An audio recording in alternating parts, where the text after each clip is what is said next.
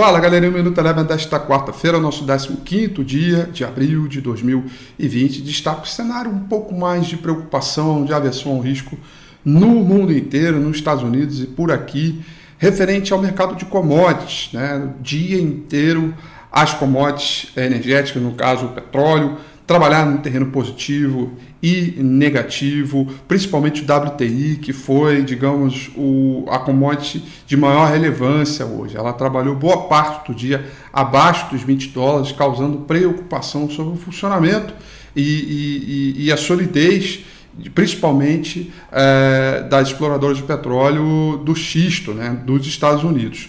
É, fechou com uma leve alta de 0,40%, cotada a 20,19 dólares, recuperando um pouquinho de terreno. Mas o WTI caiu forte, caiu 5,91. Cenário de aversão no geral e também de correção, já que a gente nos últimos cinco pregões viveu um rally de recuperação dos mercados aqui no Brasil.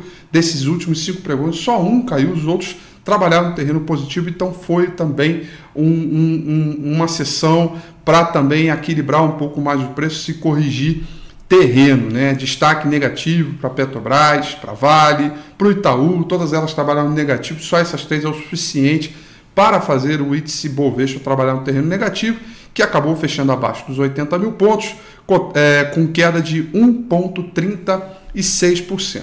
O S&P 500, que foi, digamos, o condutor desse mau humor é, de correção de todos os mercados no mundo inteiro também caiu bem hoje, caiu 2,20%, com o índice mercado emergente acompanhando a queda com queda de 2,57%. O índice VIX, que tinha perdido os 40% é, na sessão anterior, voltou a subir hoje, subiu 8,16% e fechou acima dos 40%, cotado a 40,84%.